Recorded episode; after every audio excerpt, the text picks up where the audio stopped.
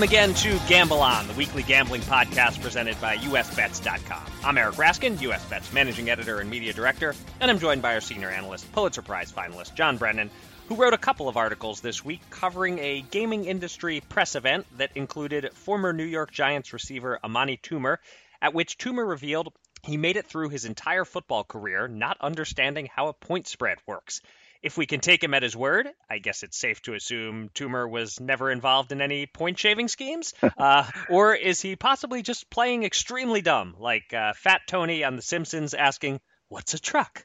Uh, no, you know, Eric, I think the Toomer's represented most of the countless pro athletes I covered over the years, uh, mainly NBA and NHL, but really every sport. I, I used to be surprised, but I, I think for these guys, there's an incredible amount of focus from you know when they're very young and intensity. They got to make it to a college, top college program, make yourself draftable, make the team, become a star, and so on. And I, I think with the occasional exception, athletes, I think they just don't want to be distracted by you know not only try to win, but win by this much, or or if you lose, only lose by this much. Um, you know, the only uh, set of athletes that I found are really into gambling at all are PGA Tour players who are big, right. big gamblers. Uh, Phil Mickelson uh, being one of them, but um, they not only bet on every practice round, big numbers, but they. Uh, you know, they bet every sport. They're, they're really into it. But the other sports guys, team sports guys, not really. Yeah, that, that all adds up. Uh, and uh, these are not sports people, uh, but I definitely have had my fair share of conversations over the past year plus with just general people, friends, non sports betters,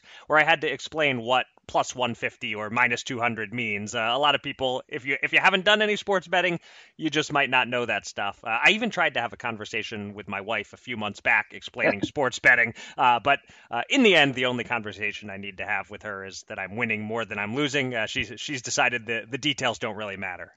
Yeah, well, that's that's exactly uh, every other hobby. Pretty much, you uh, you're guaranteed to put out some money over the course of the years. You know, whether it's arts and crafts or uh, buying a bowling ball or whatever. So you can you can break even on gambling uh, and get the entertainment out of it. That's pretty good.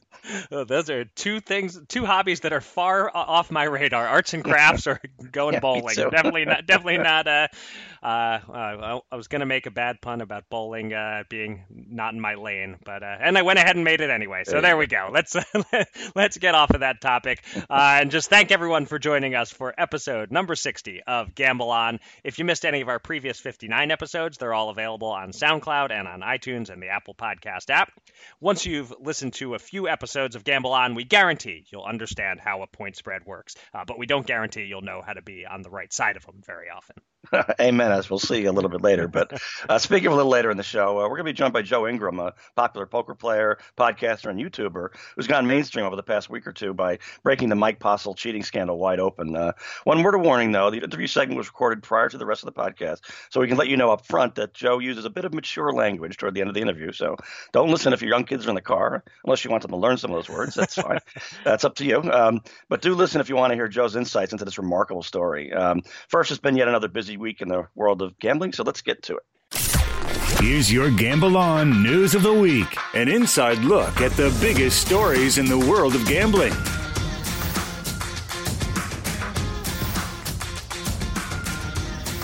We kick off the news segment this week with a story that was first reported in a college newspaper. The Hawk, the student newspaper at St. Joseph's University in Philadelphia, uh, my dad's alma mater for what it's worth, uh, reported this week that the university has prohibited any St. Joe's student, regardless of whether they're student athletes, from placing an otherwise legal sports bet on a St. Joe's sporting event. As Sports Handle's Brett Smiley noted in his analysis of this news, Purdue University, in new sports betting state Indiana, is considering a similar policy, and officials for Penn State and Pitt have expressed sentiments about sports wagering suggesting they might be inclined to follow St. Joe's lead. The big question is whether this can be enforced. Uh, for generations, college campuses have tried, at least in theory, to prevent underage drinking, uh, which, unlike sports betting in these states, is actually illegal. And I sort of kind of think alcohol gets consumed on a few of these college campuses anyway. Uh, so. John, what do you think? Will St. Joe's actually try to enforce this, or are they just trying to look like they're on the quote unquote right side of the issue? And do you expect many other colleges to follow their lead here? Yeah, it's an odd place to start. Uh, you know, imagine the incredible lack of wagering that likely takes place among St. Joseph students. I mean, you know, there'd be a handful. So this is definitely just symbolic. Um, mm-hmm. I do think it's convenient for Penn State and Pitt, though, to monitor the public's reaction if there is any, which there probably won't be. And then what steps the school uh, at St. Joseph's actually taking to try to get compliance. But um, uh, I do think, you know, I know Penn State has been outspoken on this, and uh, it's interesting. Purdue, another school that probably doesn't get a ton of students betting on them, uh, maybe against them, uh, is considering it. Um, but you know, I can't mock too much. My state of New Jersey, you know, the pioneer in almost everything gambling in the 21st century, doesn't allow betting on college games involving any New Jersey school. So that's a that's a that's a state regulation, not a school enforcing it. Right. But at least that's it. That is a, a relatively enforceable way to approach this. Uh, that they can detect whether sports books are offering these games or not. Yes. Uh, the the the St. Joe's thing seems completely unenforceable to me. And uh, Brett Smiley's deck under the headline on his Sports Handle story opined that the new policy is quote symbolic rather than pragmatic. And uh, you hmm. used the word symbolic. Yeah, we're we're in agreement on that one. Um, I, you know, I was trying to think about how this could possibly be enforceable. You know, it seems totally unenforceable unless you're using a campus computer to place a bet, which I assume nobody uses campus computers anymore anyway. That's uh, something from my day, back when yeah. not everyone went to college owning a laptop. Um, if you're blatant enough to in-game bet uh, on a game on your phone at the game and hold your phone out for all to see, including campus security guards, then maybe you'll get hmm. busted. But uh, yeah, this is basically just the university saying to parents and to the NCAA, we do not condone gambling. Um, all, all, that said, I would hope the college coaches. Uh, at all schools, not just St. Joe's, but uh, all over, would have a talk with their players and let them know, you know, if we find out you're betting on our games, you're off the team, something like that.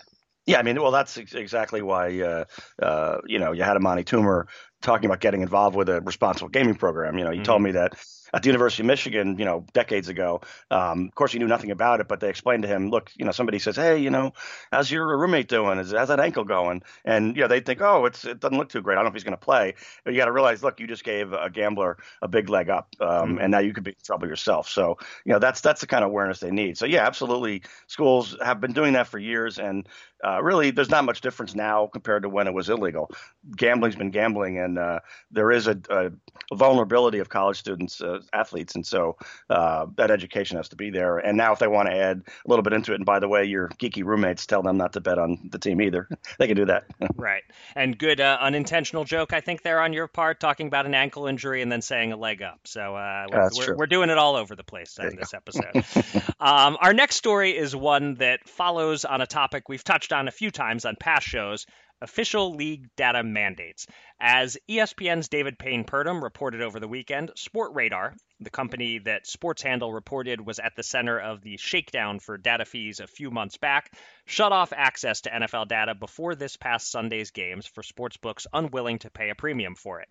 And because the NFL and Sportradar have an exclusive deal, the sportsbooks have no alternative if they want league data with enough expedience to offer much in the way of in game betting. So, in many cases this week, sportsbooks couldn't offer in game bets. The word is that the data will be plugged back in for this week's games at most of the Vegas books, but that Sportradar is prepared to make all the way good on the threats soon.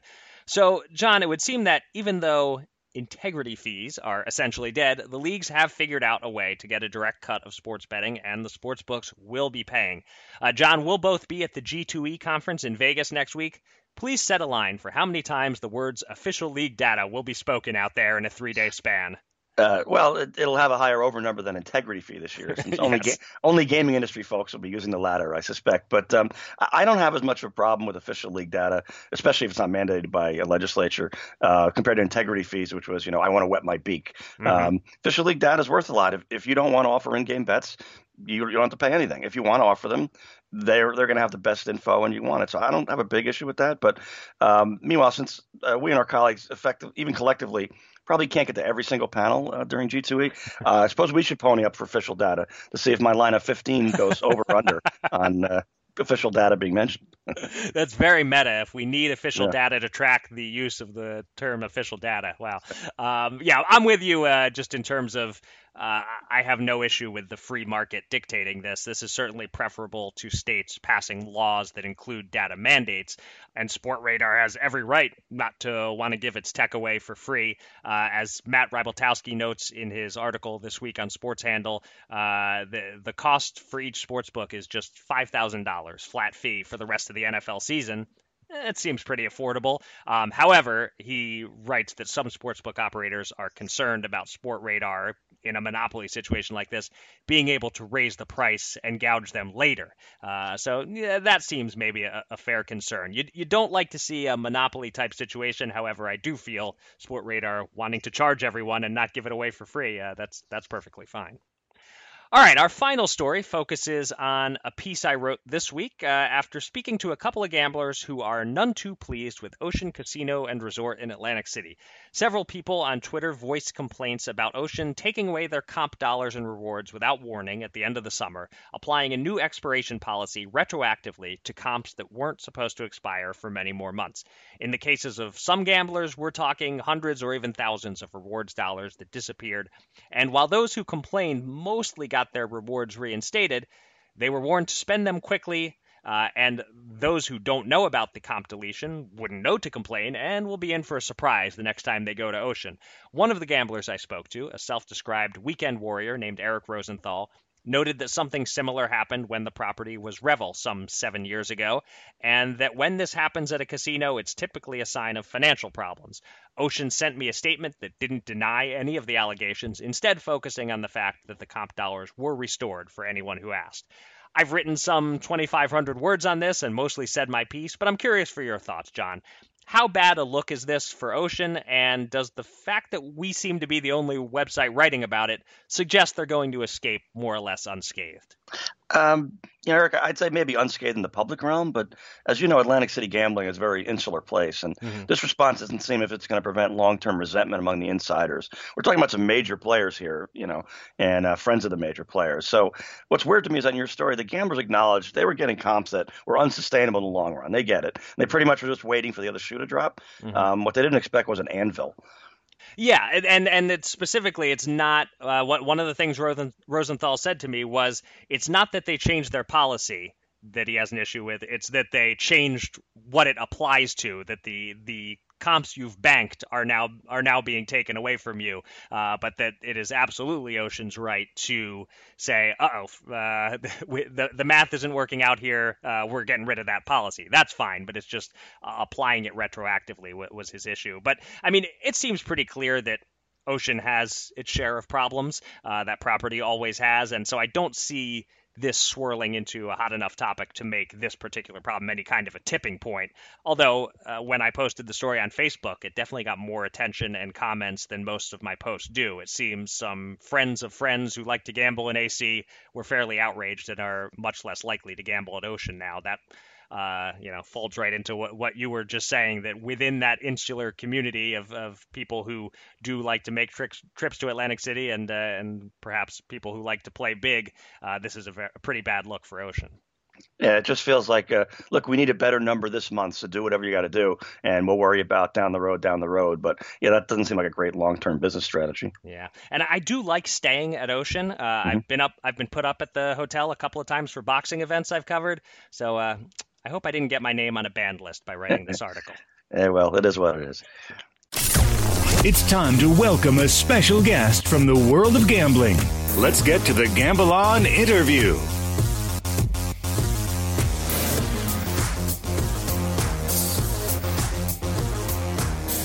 Talk of the poker world over the past week or two, and the talk of the mainstream world as well when it comes to poker topics, has been the revelation of what sure looks like cheating by a poker player named Mike Postle in a live streamed cash game at Stone's Gambling Hall in Sacramento. And it's anyone's guess if this would have become a story at all if not for the sleuthing of Joe Ingram. Joe is a poker player, a podcaster whose podcast won the American Gaming Award for Poker Podcast of the Year in 2016, and a YouTuber with uh, last time we checked, 99,000 followers. So hopefully the Gamble on bump can push him up over 100,000. Anyway, he's the man of the moment in poker media, and we have a lot of questions for him. Joe, welcome to Gamble On. What's up, guys? How's it going? You uh, you turned that professional voice on real quick, real well, dude. Man. It was, we were we were we were casually speaking, and then all of a sudden you you you went to professional mode too. I was like, I recognize that because I do that all the time to people too. So I, I, yep. I have fun with it. yeah, you have to. Have, they're not too dramatically different, but you have to have a, at least a slight tweak once you hit record. I, I think. Yeah, no doubt about um, it. So uh, you probably wouldn't have guessed a couple of weeks ago that you would be hearing your name come out of Scott Van Pelt's mouth on Sports Center. Um, tell me how the Mike Postle situation initially came across your radar, and did you suspect from the start that this had the potential to blow up into something major? Uh, well, it came across my radar because Veronica, she got in touch with me on uh, Instagram, and I've known her for a while. We've talked just randomly o- over time, and she basically just said, "Hey, I'm going to come forward with this guy, and I think he's cheating. Can you please help me out? Can you please take a look? There's going to be people that are mad at me, that are upset at me, and it would really help me out a lot." So I said, "Yeah." You know, I didn't think much about it, right? I was like, "Whatever." Like, okay you know, she said they weren't listening to her. They didn't take her seriously. So I just assumed, you know, maybe she's, maybe she's crazy. I, I don't really know. I didn't really think much about it. Mm-hmm. But I figured, like, hey, you know, this is right up my alley in terms of what I like to do with investigations. So I was like, well, if there's something, I'm going to find what it is. So, and then I started looking at it, and I, I like the first session I watched, I was like, okay, this is this is crazy. So I, I watched five sessions the first night, and I was like, yeah, I, I, I posted a bunch on Two Plus Two about it, and then the first time, first night, it really went a little crazy when when Haralabob started talking about it and stuff like that. So, but yeah, I, I obviously you don't expect, you didn't, I, I didn't have no idea it would it would get to this degree of like everyone in poker's talking about it, and they're like, what's going to happen with Postle now? What's going to happen? You know what I mean? It's like ever you can't you can't really bring it up. I mean, it's very random and and and very uncommon to see the poker world all come together and everyone create content about it and stuff like that. So it's very fascinating, I guess.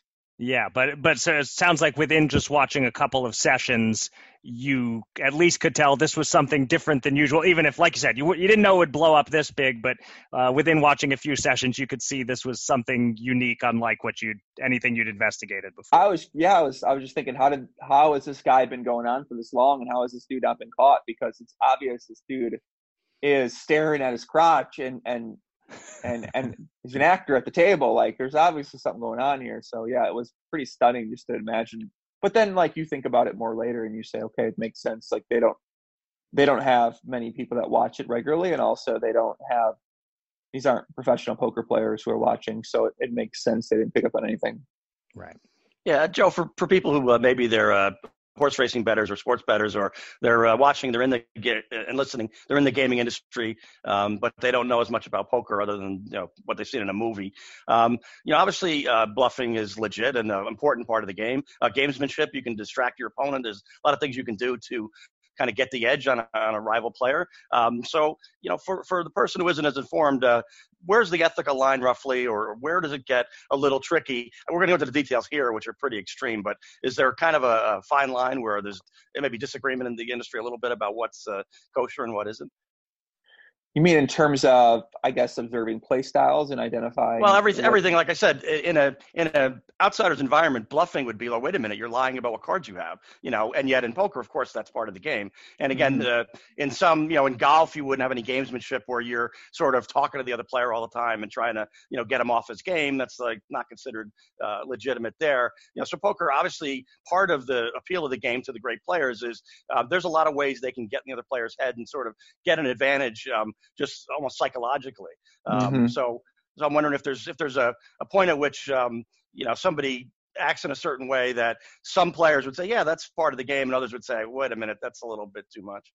Yeah, I think that's that's there's certainly some lines there, and we very rarely see somebody cross that line. Like, I mean, a, a, an example is like a William Kassouf who was on ESPN who was the the table talk guy, and he was saying things that that really got into people's skins, but for them, I, can't really remember ever ever really seeing it myself at the table. Like I think most people sort of behave up to a certain amount of ethics up to the table, and and they're not gonna right. They're not like shoving you or they're not hitting you or like if you ask them to be quiet and they don't be quiet, you can call the floor. So I think with with Mike Postle specifically, it's a little devious, diabolical when you watch it back because the guy's laughing in your face when he's taking your money and, and you can see the cards, you know. So it's this it's this very interesting thing to go back to. But it does seem like people enjoyed playing with the guy, and he was fun at the table, and he was gregarious, and it, Stones Live had a certain atmosphere to it in general. So it wasn't very, it wasn't like a serious environment. They were having a really good time there. So it kind of sucks to see this for them because like it looks like it was a lot of fun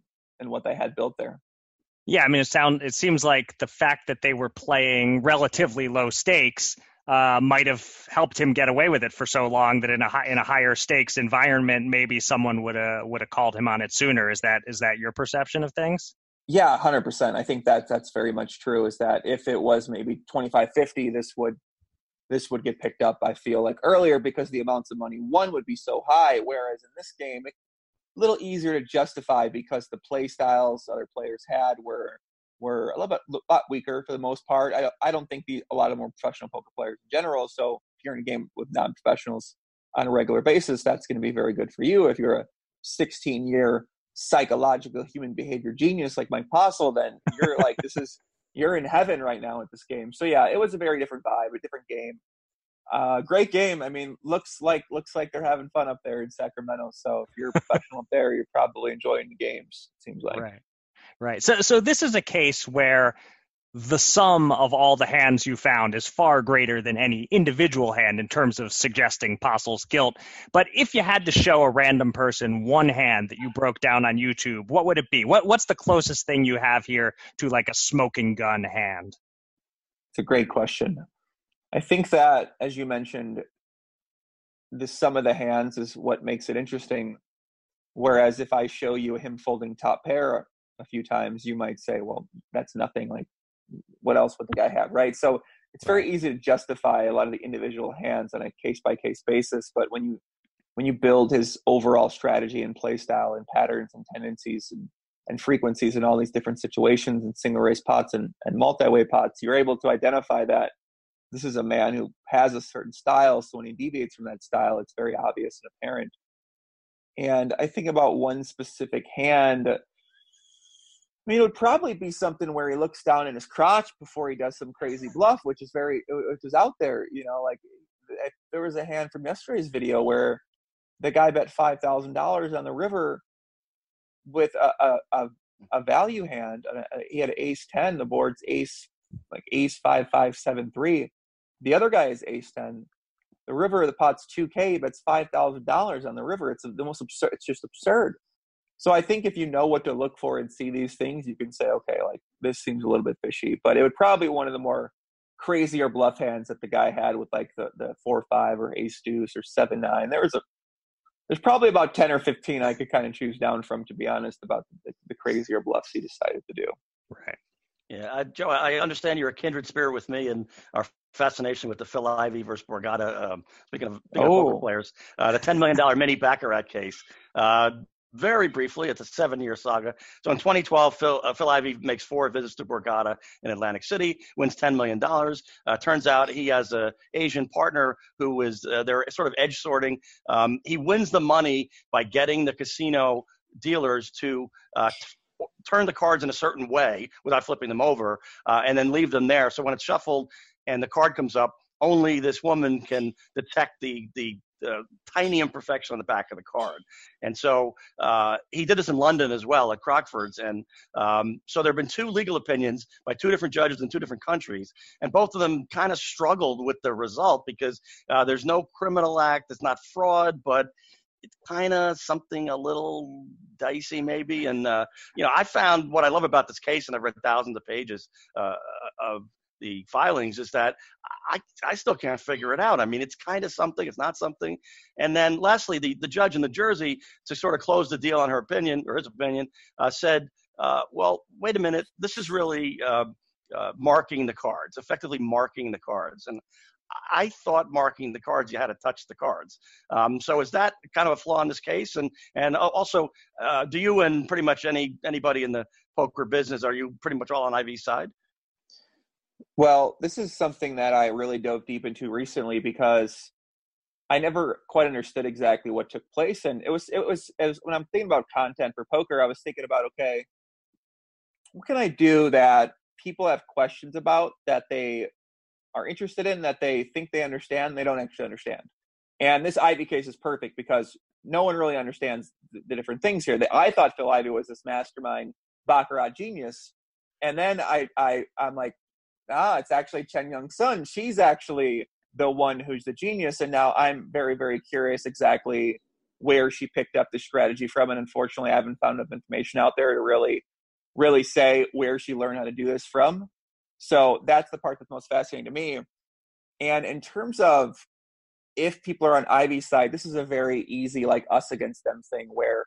Who's going to side with the casino, right? Like no one's going to say, "Yeah, I'm going to side with the casino over the professional gambler who who finally picked up an edge on this casino that hunts out edges on people on a continuous basis." It's, so it's this it's this perfect like outrage sort of thing in a way in that you always will get angry. Everyone's been in the casino. Everyone can say everyone's thought about taking down the house. So I feel like when people see this, they're just it's absurd to them that that the Crockfords would just say, "Nah, we're not going to give you the money," and then Borgata would find out about this case and then say, "We're going to sue you for the money." It's still going to be ongoing seven years later, even though they filed the lawsuit. I think in 2014.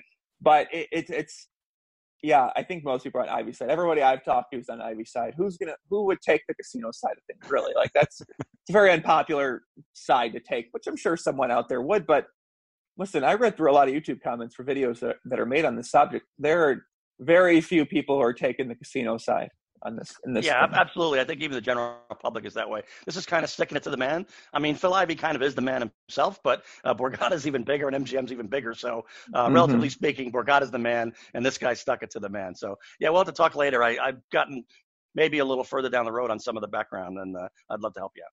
Yeah, cool. That sounds good. Yeah, I'd love to hear more about what's not out there in terms of publicly with 30 for 30 podcast or or uh, the, the, show, the CBS documentary, the, whatever it's called, the, the 60 minutes documentary, and then the article about the Cheung Yin Sun. And so I've listened, to every, I've consumed every piece of information I can find publicly on the internet about this case. So I'm like, I before before the Postle thing, I felt like I was I could I could talk about it with anyone, but now like the Postle thing, I'm like now I know this better than almost anything right now. So I'm like, that's that's at the tip of my tongue for sure. Right. So so coming back to the Postle thing for for one last question for you, I'm curious what is the ultimate impact of this scandal going to be? And I'm not asking so much in terms of Mike Postle and his future, but rather in terms of the impact on poker. Like, could this precipitate the downfall of live streaming? Uh, you know, e- even for something much more closely scrutinized like the WSOP, could their live streaming plans be in jeopardy? Is this going to scare players away from poker and spread fear that the games are rigged? Like, what's the potential bigger picture ramifications? Yeah, it's certainly a great question to to to have and to think about. And it doesn't seem to be anything that anyone's really worried about, right? Like I think most people just say we got to bring this Postle guy down. It's clear he's got inside man. Like you know, it, it seems like the more of the sentiment is is towards Postle rather than towards poker or towards live streaming in general. So you could say all press is good press. That's what people say, right? Like I think just the way Nevada does things for live streams versus the way California does things for live streams is such a different process in that California, like, I don't give a fuck what you do out there, man. You know, you can do anything you want in those rooms out there. I've been in the mm-hmm. rooms. They, they there's no there's there's not much policing enforced. Let's put it like that. Whereas in California, in Nevada, I'm led to believe there's a lot more enforcement. So I, I don't I don't know really. Like I do think there probably needs to be an overhaul because it's so easy to cheat in these live stream games. If if you're if you have any sort of device on you as the person who's inputting the cards in real time, that you communicate with somebody in real time, and there's no sort of scanning going on in either side of the direction, it's just very easy to have play take place. So I'll probably make some content that says, "What can we do to change this? How can we fix this? How can we improve this situation?" So but I don't think it'll really hurt things overall. It'll maybe hurt people's interest in poker. I think it'll hurt my interest in poker long term because like I've been watching Postle straight own people's souls for for for sixty hours now. So like I can't really watch regular bluff again. so for me, you know, I, I don't know. It, it just kind of leaves a bad taste in my mouth, unfortunately, for poker, especially with online. And now we have this, so it'll be interesting to see exactly what what takes place with with what you brought up then.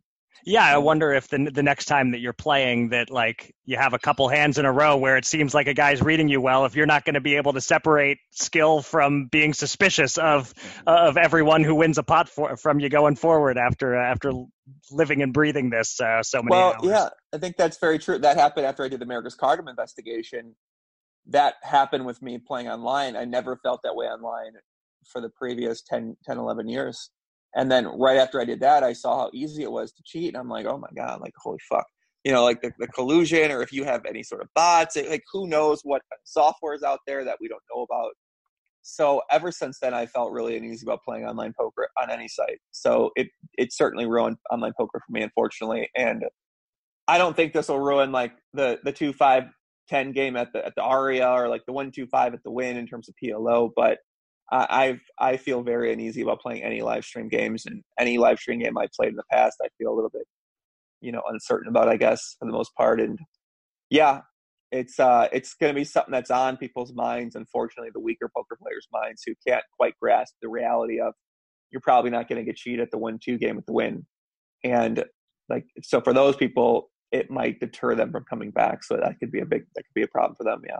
All right. Well, uh, great, great stuff. Great talking to you, Joe. Uh, everybody listening, uh, subscribe to Joe's YouTube channel. Get him over the 100,000 mark. Um, and uh, Joe, uh, thanks again for coming on the podcast. Thank you, guys. Very, very nice talking with you. And I imagine, John, I'll talk with you uh, again very soon when I when I get back in the Ivey video because I'm I'm almost done with that. I just have I probably spent about 50 hours editing this thing unnecessarily. Of course, I just watch things back hundred times when I do it, and I'm trying to try new effects and new ideas and new things. So uh, I'd be be I'd love to kind of get more information from you and kind of kind of hear hear what you know. Yeah, it sounds good. I mean, uh, just the fact that the judge's ruling uh, leads off with a "you too" quote was, you know, that's that's the kind of case it is. There's a lot of great stuff in there. We'll be good talking to you. Cool. All right, guys, take care. You too. Thanks a lot, Joe. Right, thanks, guys. Two men. Two men. Ten thousand dollars. Will they run it up or blow it all? It's time to check in on the Gamble On bankroll.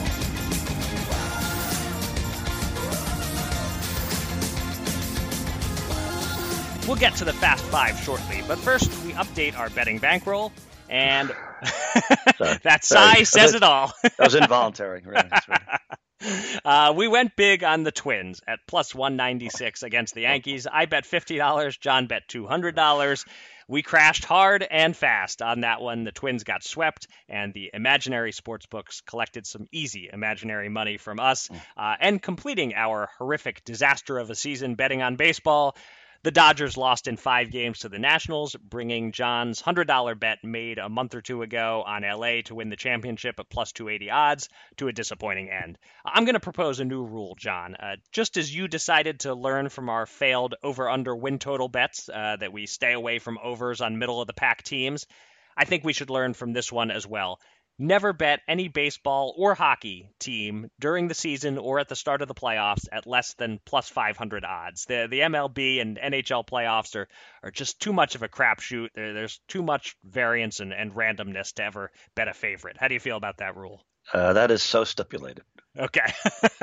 uh, thankfully, uh, our other bet last week was a winner. Uh, Cooper Kupp over six and a half receptions on Thursday night against Seattle. He had nine catches, so we won $120 there. That means we lost $230 for the week. We're now 487 bucks below our starting stack. Plus, we have $2,317 on hold in futures bets, leaving us $7,196 available to bet with this week. And you're up first.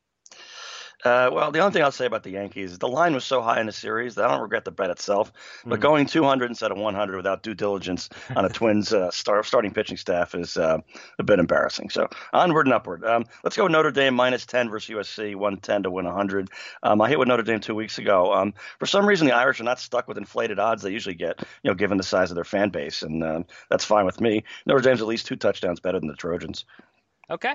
Um, As for my first bet, I'm going to keep doing this until it fails. Once again, I'm betting a Thursday night football player prop. Uh, this time I'm going with Daniel Jones under 224 and a half passing yards. First off, the Patriots defense is among the best in the NFL.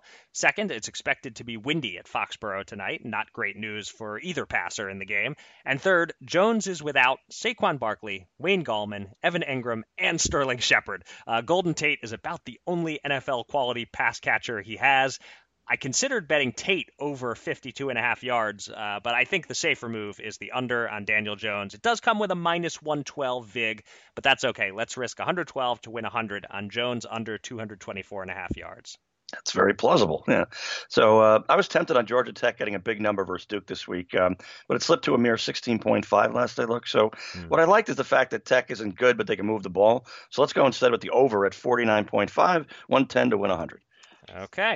Uh, as for my second bet, I'm going with my old reliable boxing. Uh, a really outstanding light heavyweight title fight on Friday night on plain old free ESPN. Uh, so if you're ever going to check out a boxing match, John, uh, this, this is a good one to settle in for. It's a battle of unbeatens from countries on Donald Trump's speed dial. Uh, Alexander Gvozdyk of Ukraine, 17 0, 14 KOs, versus Artur Beterbiev of Russia, 14 0, 14 KOs.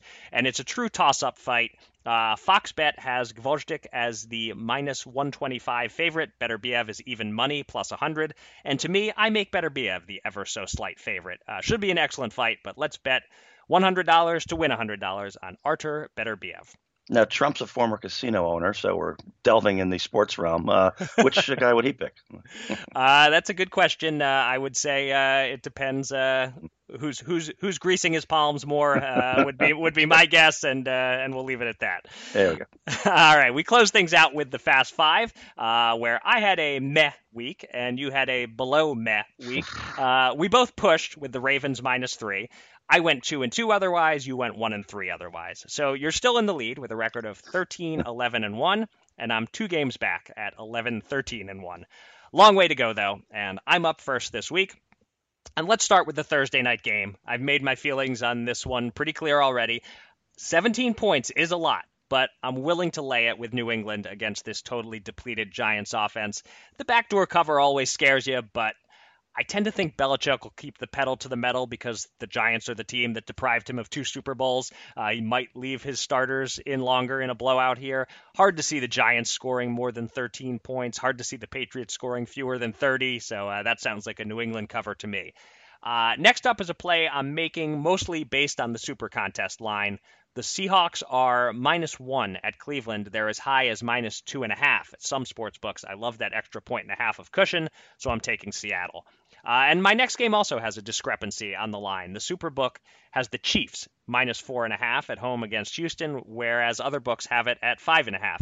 And granted, games don't land on exactly five points very often. That's not a hugely meaningful point. Uh, however, I think the Chiefs will be motivated to bounce back after last week's loss at home to the Colts. They have the coaching edge here, uh, and that's as close as you'll get to hearing me say something nice about Andy Reid.